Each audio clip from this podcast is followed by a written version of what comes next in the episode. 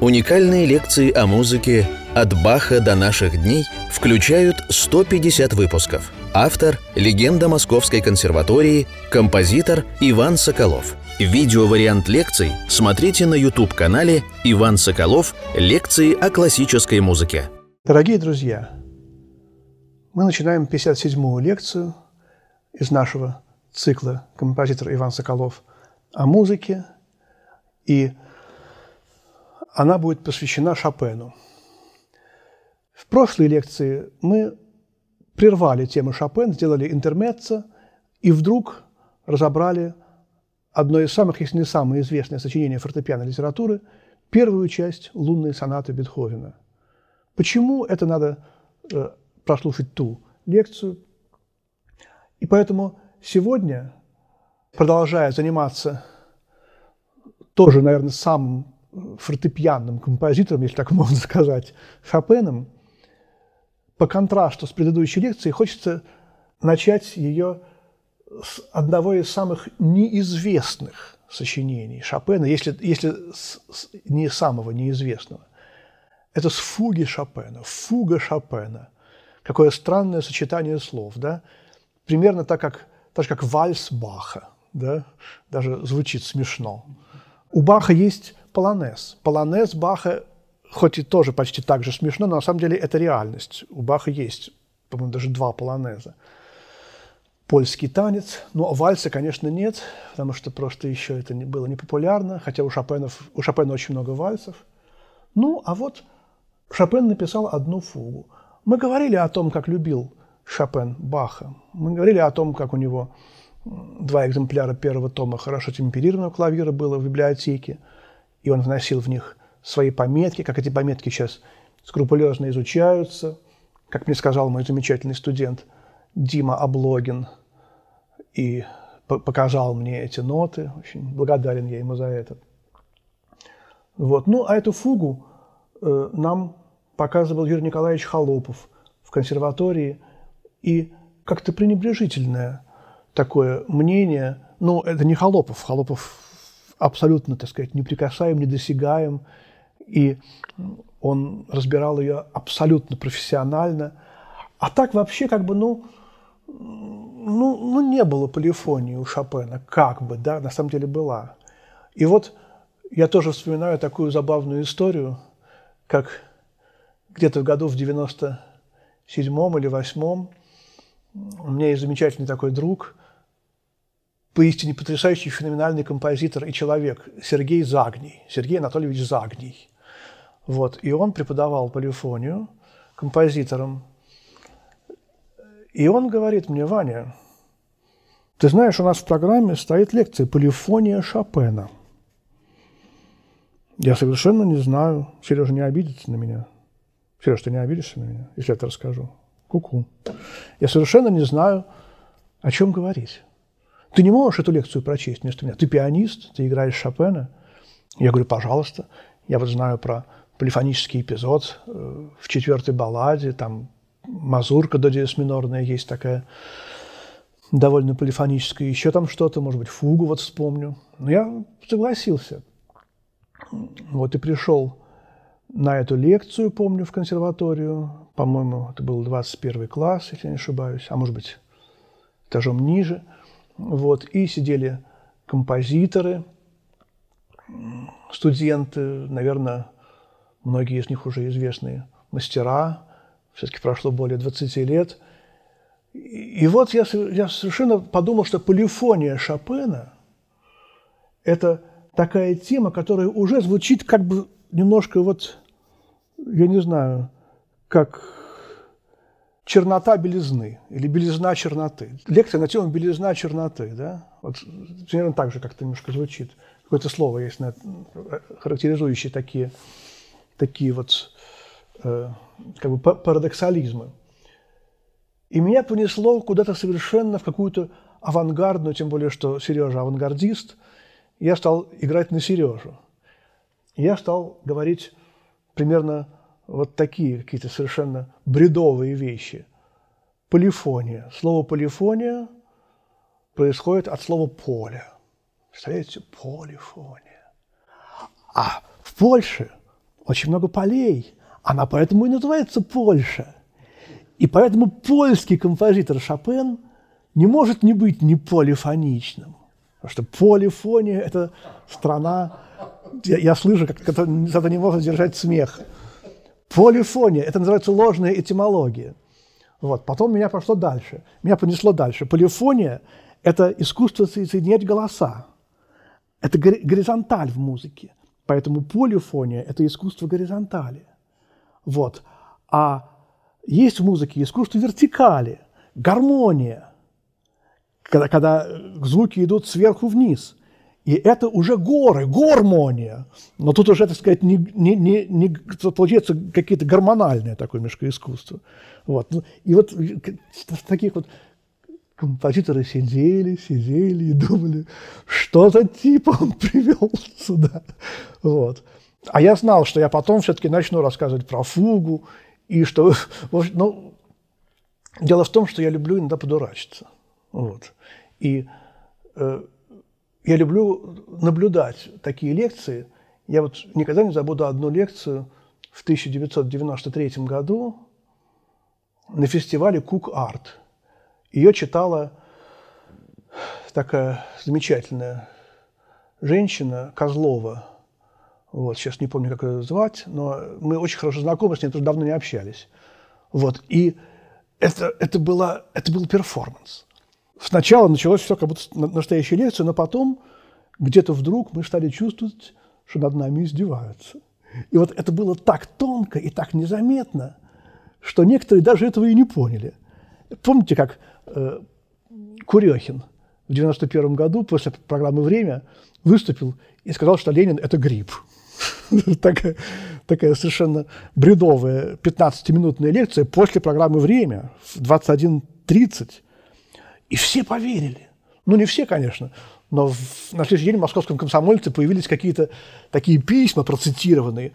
Неужели это действительно так? Как это ужасно? И эти письма тоже уже были, так сказать, обсуждались. И вот что-то вот такое, вот немножко какая-то странная эпоха такая была. И вот это, это все, так сказать, вот сочетание полифония Шопена на, на, на меня это наводило. Но мне хочется все-таки обратиться к этой фуге, потому что она есть, и э, она прекрасная.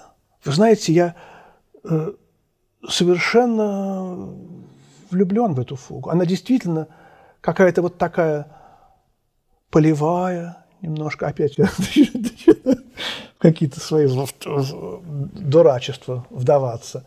Вот. Но действительно, во-первых, она двухголосная. У человека две руки.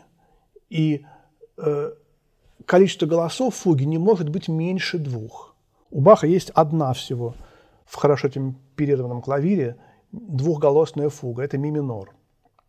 А Шостакович в своих прелюдиях и фугах тоже напишет одну, ми мажорную, из 24. И это как бы вот, такой, вот такая точка невозврата, меньше уже, чем одна. Правда, есть, опять же, если, так сказать, уже с авангардной точки зрения посмотреть, есть одноголосные фуги. Например, этюд Листа «Метель» трансцендентный. Я его в шутку называю иногда одноголосная фуга. Вот. Иногда для скрипки соло пишут фуги, которые, ну, в кавычках можно назвать почти одноголосные. Вот. Но это, это, конечно, приближенное, так сказать, это не, неправильно с точки зрения научной. Одноголосных фуг нет и быть не может. Но поскольку в современной музыке может быть все, вот, то Шопен уже здесь приближается. И эта фуга Шопена двухголосная, она чем-то, как ни странно, близка к Шостаковичу. Она, как ни странно, очень современна. Если в то время он даже постеснялся ее включить э, в число своих сочинение, она не издавалась, это как бы такое учебное сочинение, то сейчас, в 21 веке, она начинает играть новыми красками. Эту ля минорную, ля минор, белая тональность, ля минорную, двухголосную фугу я сейчас вам сыграю, и мы о ней немножко поговорим.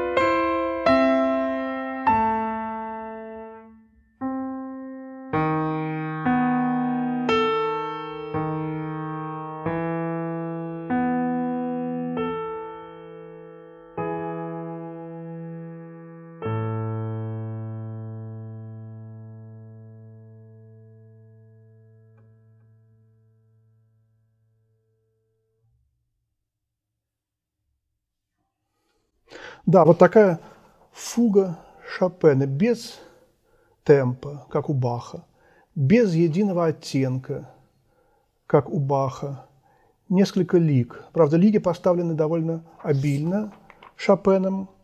В скобочках стоит темп анданта, непонятно, наверное, от редактора. Конечно, вот эта сама интонация первая. Отдаленно напоминает наш излюбленный мотив «Соли Део Глория». В обращении, в ракоходе – с повтором второго звука, э, вид, очень видоизмененная. И, конечно, вот эта славянская мелодичность, она, она и у Баха тоже встречается. Э, но Шопен, конечно, пишет фугу, э, он не пытается быть Бахом, он все-таки настолько, насколько это возможно, оставляет себе возможность немножечко побыть Шопеном немножко побыть собой. Хотя, конечно, он понимает, что сочиняя фугу, нельзя до какой-то степени все-таки немножечко не быть и Бахом. И вот эти интонации,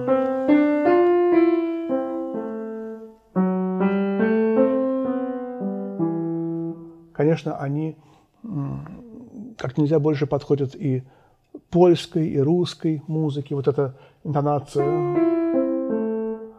Здесь э, тоже о ней мы говорили очень много в баховских, в анализе баховских фуг. Э, э, и си минорные фуги, тут и фа диез минорная. Вот, или там ре диез минорная фуга. Это варианты, какие-то напоминания знаменитого хорала «Из глубины взываю к тебе». Боже. Вообще в теме довольно редко применяются секвенции. Здесь целый такт большой, четырехчетвертный такт, повторяется два раза. Это уже для темы фуги необычно, потому что тема фуги должна быть максимально лаконична. Так учат профессора студентов полифонии. И не включать в себя уже разработку темы. Разработка темы должна быть в других, так сказать, частях, уже в разработке, в экспозиции тоже, и в репризе, в стрете. Вот. А когда уже в теме разрабатываются элементы темы, это уже, ну, это исключение из правил, а музыка состоит из исключений. Вот. Но дальше происходят еще более удивительные вещи. Э, следующий такт – тоже повторяется два раза. И даже третий раз как будто бы пытается повториться. То есть опять секвенция уже не, не из двух э, звеньев, а э, ну, из двух с каким-то, может быть, намеком на третье звено, несостоявшееся. Вот, то есть получается, что вся тема идет шесть тактов. Это очень много. И мы как бы уже немножко подготовлены к тому, что это фуга-песня, что это фуга, э, фуга-мелодия, можно сказать. Вот. И такие две мелодии, у Шопена есть сочетание двух мелодий, они, они разные. Э, идея разговора двух рук, правой и левой. Вот, например, в до диез минорном этюде из 25-го опуса.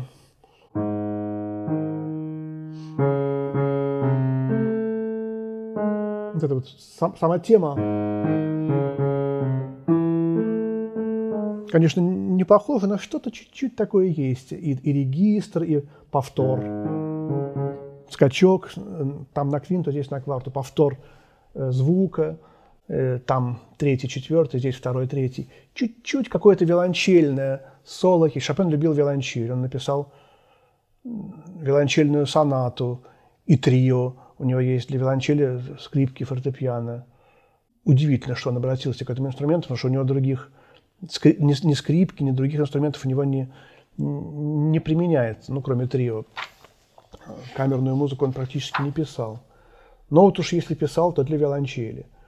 Вот. И вот что-то виолончельное здесь, безусловно, есть. Наверное, хорошо прозвучала бы эта фуга для скрипки, в приложении для скрипки виолончели. Вспоминаю сонату Равеля. Очень современная, 20 века музыка. И вот, когда мы вникаем дальше в эту музыку, эти трели появляются в противосложении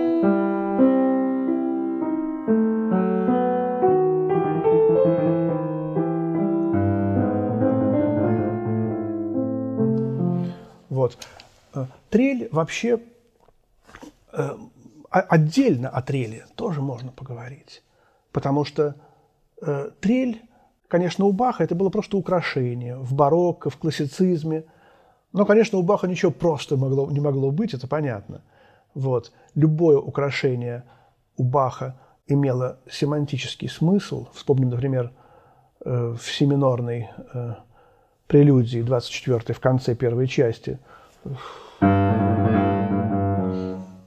Трель на басовом звуке соль, как какой-то громоподобный голос Бога Отца. И здесь тоже что-то неопределенное, дрожащее, колебание между двумя звуками, туман. Э, мы в, между двумя мирами находимся. Трель – это ощущение – зыбкости нашего бытия. Нота, взятая без трели, это здесь. Ну, может быть, там, конечно. А вот когда вот так вот, это не, то, не здесь, не там. Или и здесь, и там. И поэтому вот это вот уже мистика. И иногда это есть, то, о чем я сейчас сказал, семантическое значение трели. Иногда его нет. Здесь, безусловно, есть. Безусловно. Потому что эта туманность. Я был в Польше один раз, я проезжал на поезде, и вот это ощущение этих полей, этого тумана, этих бескрайних пространств, хотя вроде бы так на карте небольшая страна, но ощущение, что она бесконечная. И Шопен ее безумно любил, это понятно. И я думаю, тоже полюбил бы, если бы родился там или дольше жил бы. Вот какая-то в ней есть тишина, романтичность, это какая-то какая очень милая блеклость такая вот, такая святая неброскость. Не ослеплен я музою моей, красавицы ее не назовут, Боротынский сказал. И вот так же тоже он писал о своих стихах, так же тоже Польша могла бы о себе сказать. И вот это развитие, я сыграл, добавил какие-то оттенки в этой фуге. В конце, конечно, кульминация, и вот это э, мощное в 50-м такте, ну, мощное слово относительное для скромной двухголосной пьески. Вот такая как бы остановка.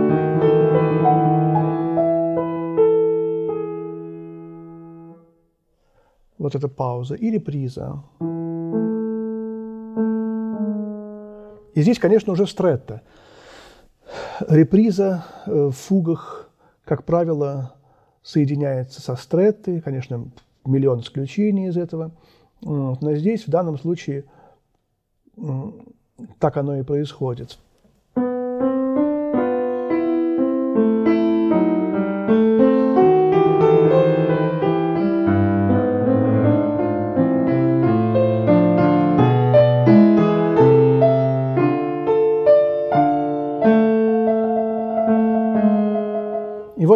Вот любопытный момент, когда стретта прошла, то э, тема в левой руке видоизменяется.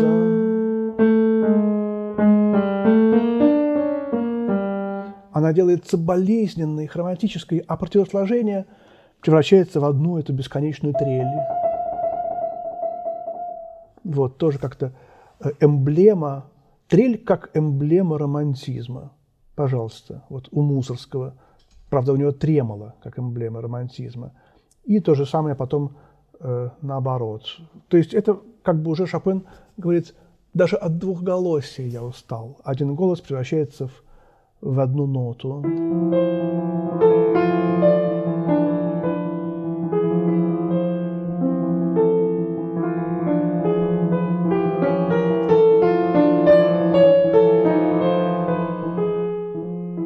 И вот самое пленительное завершение в этой фуге.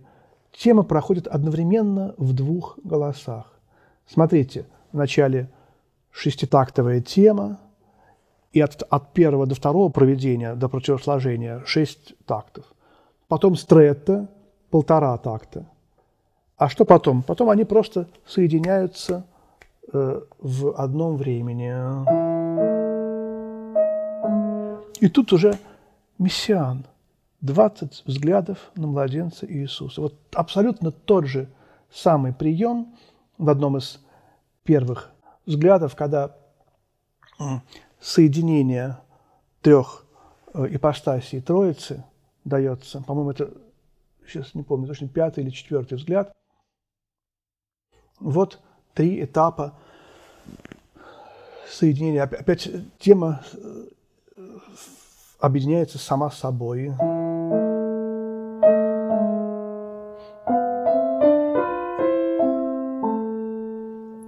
И, конечно, это фрагмент только. Он понимает, что всю тему было, очень, было бы очень скучно повторять. И этот прием встречается, э, наверное, он его взял у Баха из ре диез минорной фуги в, во втором томе. Это восьмая фуга.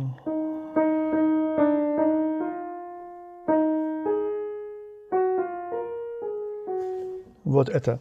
И там потом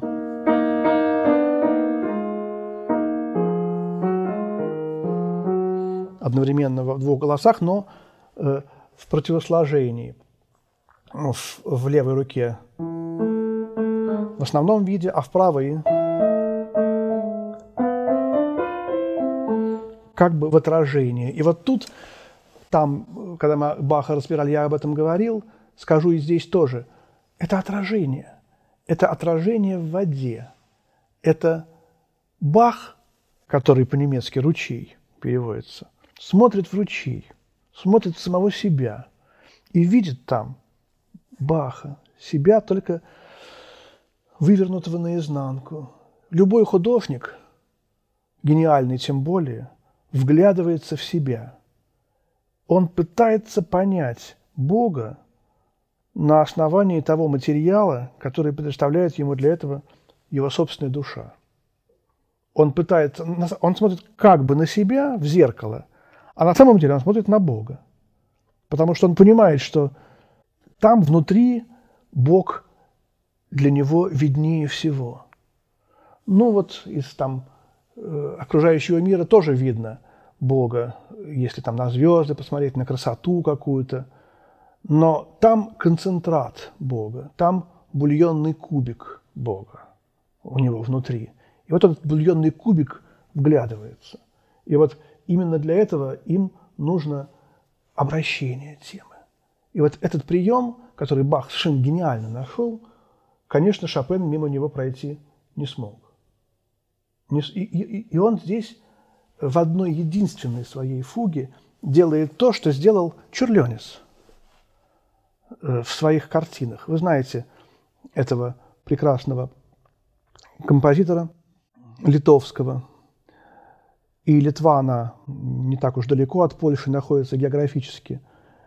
И э, он жил позже Шопена, это импрессионист, и он был и художник, и композитор одновременно. Жил он недолго, примерно так же, как Шопен, немножко до 40 лет не дожил. Вот. И э, его музыка прекрасная, и прекрасные картины, музыка о живописи – например, море, симфоническая поэма. Прям музыка, она прям видна, ее можно увидеть. А живопись можно услышать. Вот этот Черленец, удивительный э, художник. И картина одна у него есть, она так и называется «Фуга». У него есть картина, которая называется «Соната» и триптих. Три картины, как в сонате трех, три части. А вот эта картина «Фуга» Черленеса, она удивительная. Там деревья стоят на берегу реки. Вот. И вроде бы в реке деревья должны отражаться. Но если мы присмотримся, то мы видим, что э, дерево отражается, отражение находится не под деревом, где оно должно быть по всем законам, так сказать, мироздания, а в промежутке между двумя деревьями. Вот. То есть отражение, это называется в э, теории полифонии комплементарная ритмика, принцип заполнения, комплементарная вот, э, пустых мест в, в другом голосе. Когда, когда, например, в первом голосе длинная нота, во втором голосе должно быть много коротких, чтобы пока, пока первый голос отдыхает, второй поработал. А иначе, если оба голоса будут двигаться, а потом оба стоять, это будет неинтересно, скучно, и мы не поймем, что это полифония. А принцип полифонии, чтобы один двигается, другой стоит, отдыхает. Вот, вот так вот. Так же, как в разговоре, когда мы разговариваем, в общем-то, невозможно, если говорят оба. Один говорит, другой слушает. Также разговор вот двух голосов. Это все уч- ученые слова, там комплементарные, это все очень просто на самом деле. И вот здесь Чурленис в шутку, ну, такой символический смысл, это, конечно, символизм, здесь никакого юмора нет. Вот он дает этот комплементарный принцип, нарушая э, законы мироздания, а Бах и Шопен за ним, они, наоборот, реалисты – они делают так, как в природе. Они два проведения темы, одно обычное, другое в обращении, но обычное здесь внизу, а обращение наверху. Поэтому здесь как бы отражение на небесах. Ну вот такие необычные какие-то моменты. И наша лекция о фуге Шопена подходит к концу, дорогие друзья. Это была 57-я лекция нашего цикла «Композитор Иван Соколов о музыке». Всего доброго.